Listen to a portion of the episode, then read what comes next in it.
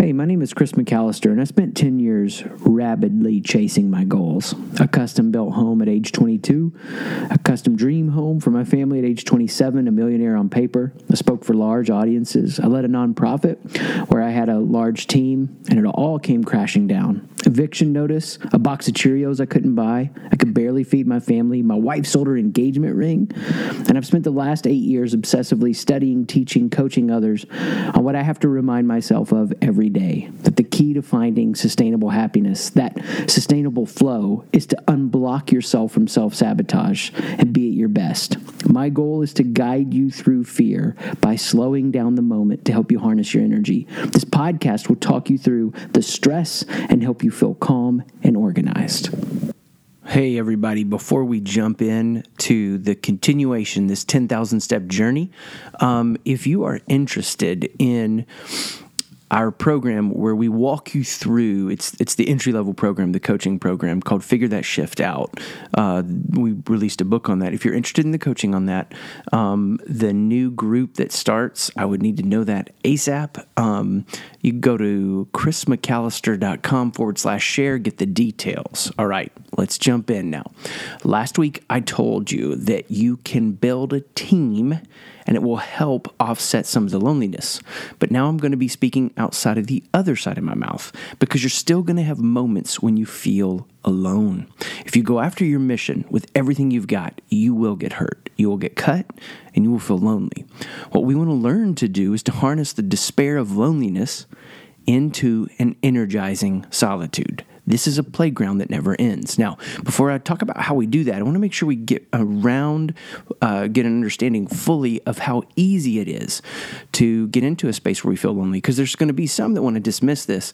And I'm fresh out of doing a lot of research for some presentations I'm doing this year uh, on just culture and workplace. And there's lots of studies out there and lots of ways of approaching it. But at the end of the day, it's this if the top leader okay, however the organization is done, the center point leader of that team, um, if the if the leader of that team isn't emotionally aware, intelligent, whatever you want to call it, they will continually not do the next step that's going to move the team forward to focus on what really needs to be done.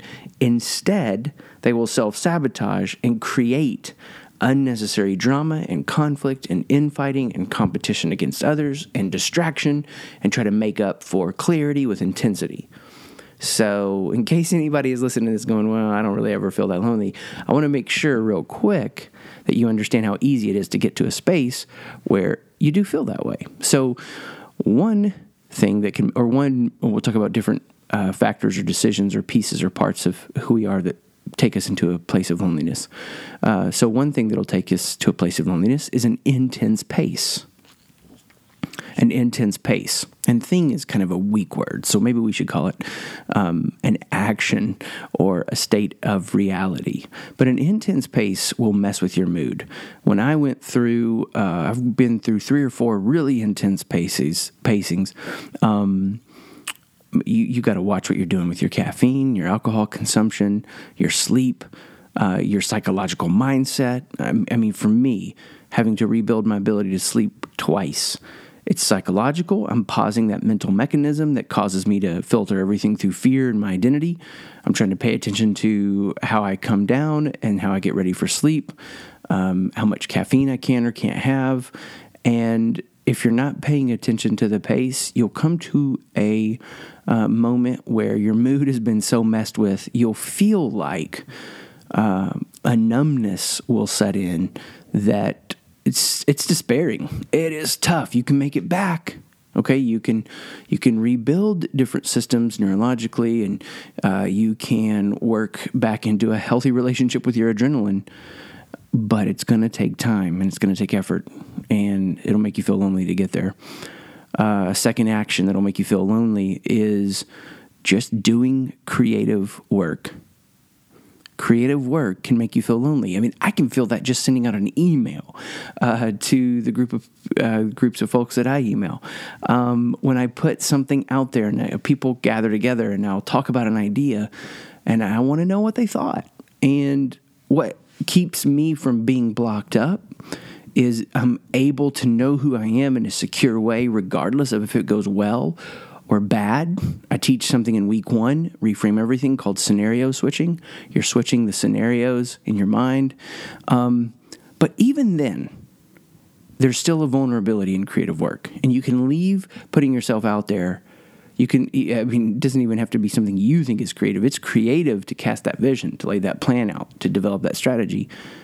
You wonder do they like me and did I deliver? Very normal to feel that.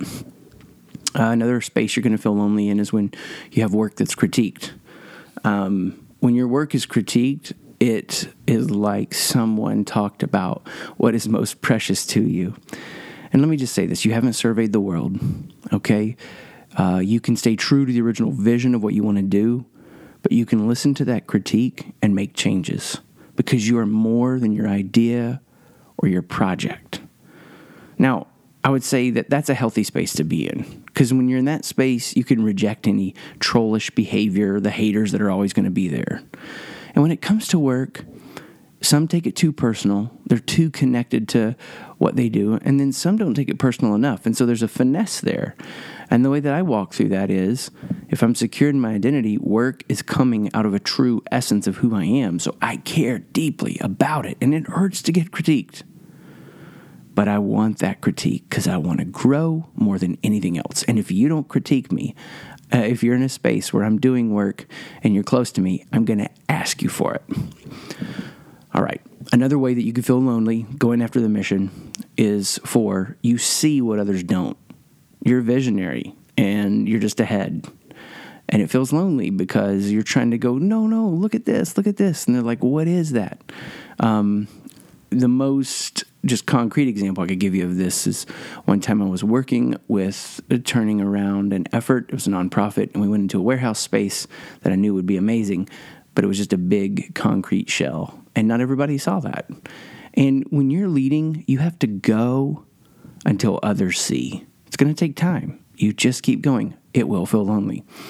Uh, you're also going to feel lonely when just the reality of a big launch, and this is kind of the pacing thing. Um, but if you've had an all encompassing push, there's a letdown afterward. And that letdown you could beat yourself up for. Why don't I enjoy this more? What's wrong with me? That letdown is just a part of that season after the launch. Uh, I could also make another comment about seasons. You know, we move in and out of motivations with what we do. Uh, it doesn't mean that we'll always have the same motivation for our job or our relationships or the people we love so much, but it also doesn't mean the motivation has to die. Motivations are seasonal and they change, and we let go of the old ones and we get ready for the new ones. All right, uh, last space that can make you feel really lonely when you're going after the mission is personal relationships. And uh, here's what I mean there's always going to be relationships around you that maybe don't get what you're doing. Maybe it's family support or friend support that isn't there like you'd like it. And that just makes you feel lonely. And I would listen. I, I want to filter out the trollish behavior, the hate behavior, and, and you get a gut intuition for that. I want to listen for when they really care for me and they're trying to get my attention. And then I'm going to listen to that voice like it's the voice of something sacred because I think that it will have a lot of value for me. And the pain of loneliness can keep me from hearing that. But I know some of you listening to this, you know, you see, and the person you love doesn't see. So pay attention to their concerns, um, listen to them with a lot of weight and you'll be surprised at how you can still get done what you want to, but the changes they want to see happen oftentimes will make it way better. Are there exceptions? Absolutely. But at least there's some guiding wisdom there. Now, here's how, you know, getting honest with me that there is loneliness there. Here's how that loneliness becomes empowering solitude. Number one, you let the feelings hit as deeply as they need to. And I'm just telling you, I do not trust people who are hype, who it's always about the positive. They can't ever acknowledge reality. Um, people that grow dynamically are people that uh, see reality and face it, and then they get about growing. They don't hype themselves past truth. So let the feelings hit as they need to. You need permission It's permission I have given my own children so often that they own this space without me saying a word. It's permission that's absolutely critical to those I lead. You have permission to feel whatever you feel. It sounds elementary, but it isn't. The common approach is to get scared. In fear, you stuff those dangerous feelings as far down as they can seemingly go. Pretending they went away, you move on. Except they didn't go away, and they will be back.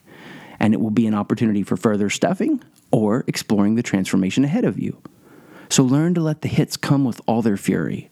To the depth of each new cut you get in loneliness, you can learn more about who you are. Let the feeling be as deep and as visceral as it needs to be and hit with, a, with all its weight. When I hear people pretending, I want to write out a big permission slip and say, It's okay, feel what you feel. Growing up, I loved music, and I went through my, a phase in my early 20s where I only listened to audiobooks or teachings. Around my mid 20s, when the iPod started taking off, I started listening to music again. And it was a profound experience to journey back through my favorite music in high school and explore why I liked what I did. Now, most days are really full. If I've found I don't carve out some time to just be and listen to music, I can be in a place where I'm stuffing what I'm feeling. And this will dangerously lead me to nurturing false ways of escaping reality. So I don't sulk in those moments, but I stay with them and, and linger. Some of you may be familiar with the language we use that we're going to be aware and then we're going to lean in.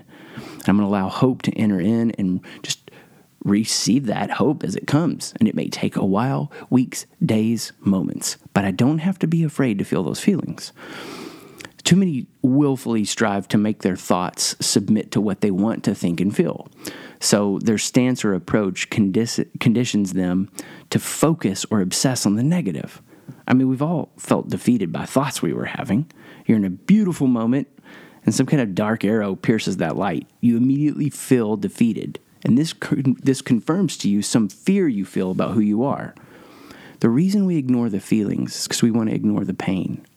Once we have felt what we are afraid of, then we can really change. This is how the loneliness can become empowering solitude.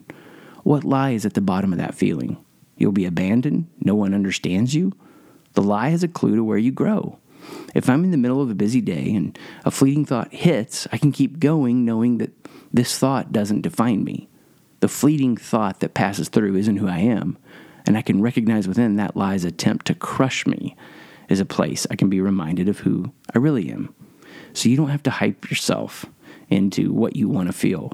It's when you feel, see, and hear the problem that the solution becomes all the more beautiful.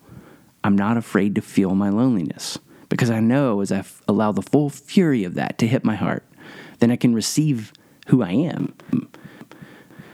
Can figure that out. I can learn to tap in and unearth the self awareness and resources that I have within me. The experience of feeling the loneliness gets me ready for the empowerment. This is why in transformational encounters where people go through dramatic growth, there's never a glossing over of the current reality. There's a constant invitation to be honest about where you are right now. So, where are you?